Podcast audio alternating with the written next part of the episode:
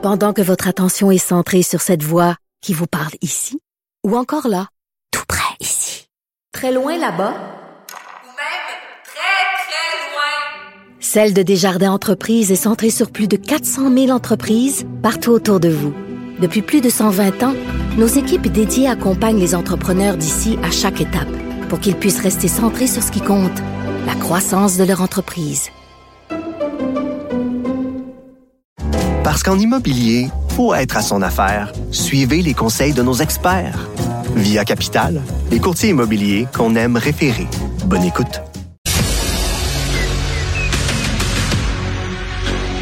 Emmanuel Latraverse. J'ai pas de problème philosophique avec ça. Mario Dumont. Est-ce que je peux me permettre une autre réflexion? La rencontre. Ça passe comme une lettre à la poste. Et il se retrouve à enfoncer des portes ouvertes. Là. La rencontre, Latraverse, Dumont. Bonjour Emmanuel. Bonjour. Alors, les négociations sur la santé, là, la suite de la brève rencontre de M. Trudeau avec les premiers ministres des provinces, ça se fait deux émissaires fédéraux, messieurs Duclos et Leblanc, qui se promènent d'une capitale à l'autre. Et aujourd'hui, ils étaient au Québec, mais ils ont déjà plusieurs provinces de régler. Oui, ils ont déjà signé avec l'Ontario, avec les provinces atlantiques. Et ce qui est intéressant, c'est toute la formulation qu'utilise le fédéral là, pour projeter l'image que...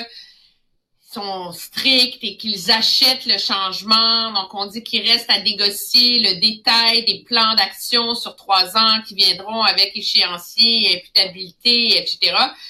Puis là, j'ai lu ça, puis tu dis, allô, je pensais que l'argent était sans condition. T'as entendu ça, toi aussi? Et c'est ça qui fait qu'on était comme dans un monde parallèle face aux rencontres à Québec aujourd'hui. Du côté d'Ottawa, on nous parlait d'une rencontre, de négociations, M. Duclos avec M. Dubé. Ça, on allait vraiment parler de contenu. Puis à Québec, tu sais ce qu'on a fait? On a dit non, c'est sans condition, votre entente. La seule chose qu'il y a à négocier, c'est l'argent. Puis l'argent, ça se négocie avec M. Girard. Alors là, on se retrouve imagine la scène, là. Tu sais, t'as le ministre de la Santé avec son homologue aux affaires intergouvernementales, M. Leblanc, qui se pointe à Québec.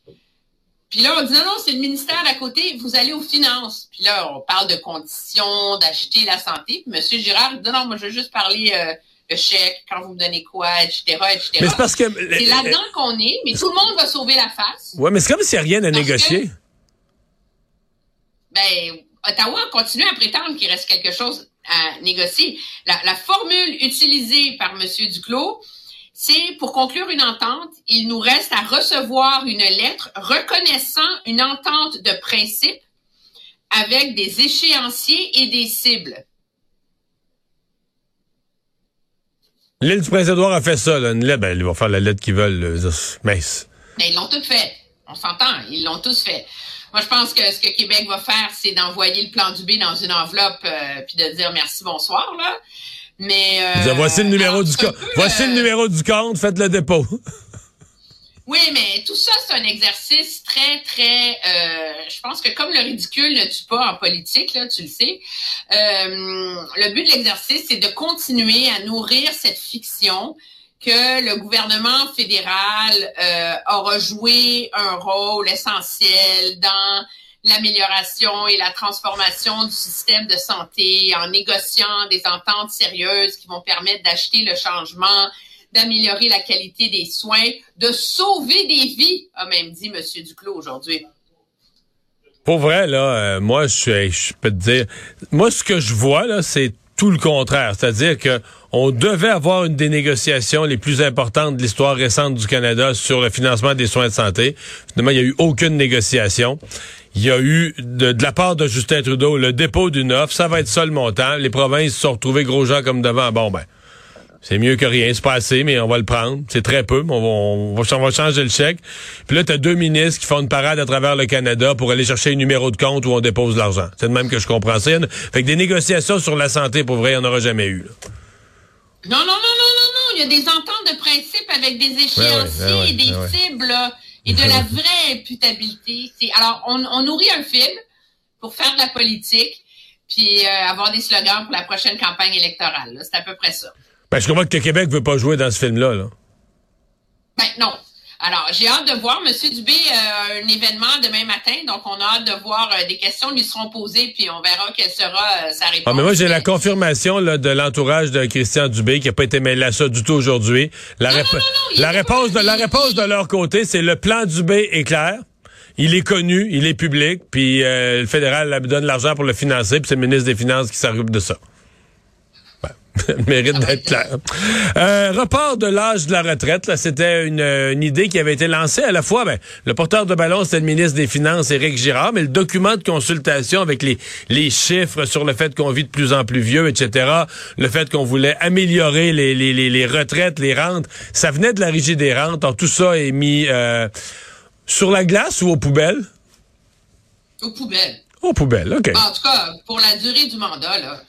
Je pense que, je veux dire, c'est une comme opération politique bâclée, là.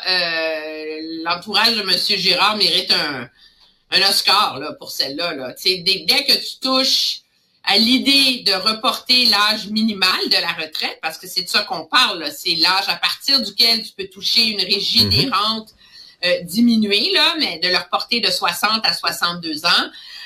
C'est sûr que ça a un effet paratonnerre. Les gens, en général, ils veulent pas travailler plus longtemps, plus fort, là. Mais ils veulent avoir des meilleures rentes. Rentes. L'erreur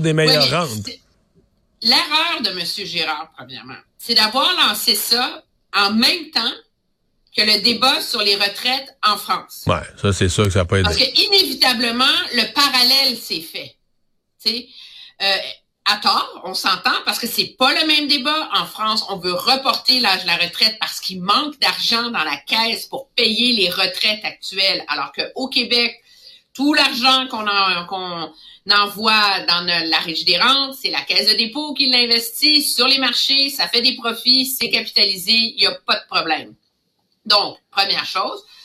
Deuxième chose, Monsieur Girard a mal expliqué que le but de l'exercice, c'était que les gens aient une meilleure retraite parce que si tu reportes l'âge auquel tu as accès, tu as plus d'argent. C'est pas des grosses retraites là qu'on a par la Régie des rentes au Canada. Là, on s'entend, là, tu te payes pas ton Liberté 55 avec ça. Ça a été mêlé au débat autour du fait de prolonger la présence sur le marché du travail des personnes, des travailleurs âgés. Puis donc, ça s'est tout mélangé. Tout le monde a fait de la politique avec ça, puis ça s'est barré. C'était insolvable. Ouais. Peut-être, tu as raison, ça a été mal vendu au départ, mais je retiens quand même qu'il y a un côté, mettons... il y a un côté que ça fait, on est une société pas capable d'avoir des débats matures, là, pis s'il y a 3-4 chiffres, pis ça, surtout s'il y a le mot travail, là, on est la société. Faut toujours quand même se rappeler, je sais que Lucien Bouchard a failli être crucifié pour avoir dit ça, mais on est la société qui prend sa retraite le plus jeune en Amérique du Nord, qui travaille le moins d'heures par semaine, le moins de jours par année. On est la société qui travaille le moins. Là. Faut pas le dire, mais j'aime ça le dire parce que c'est des chiffres. Puis des chiffres, c'est têtu en maudit, encore plus que moi. Mais il reste que c'est ça quand même, là. Et que de changer un peu les règles du jeu pour bonifier les rentes, faire que peut-être un petit peu plus de gens, même les représentants des PME qui étaient favorables à la réforme, mais ça compte pas. Ici au Québec, c'est les syndicats qui existent, les PME, ça n'existe pas. Mais les représentants des PME sont venus dire, on serait même d'accord à avoir un accommodement, une règle particulière, une souplesse particulière pour les travailleurs dont le métier physiquement a été exigeant là, durant leur vie, là, de faire un accommodement pour les gens qui ont une liste de métiers reconnus, là, des métiers physiquement durs, où on comprend qu'à 60 ans, ton corps est plus usé, puis que ta capacité d'en faire 1 ou 2 années de plus, c'est différent.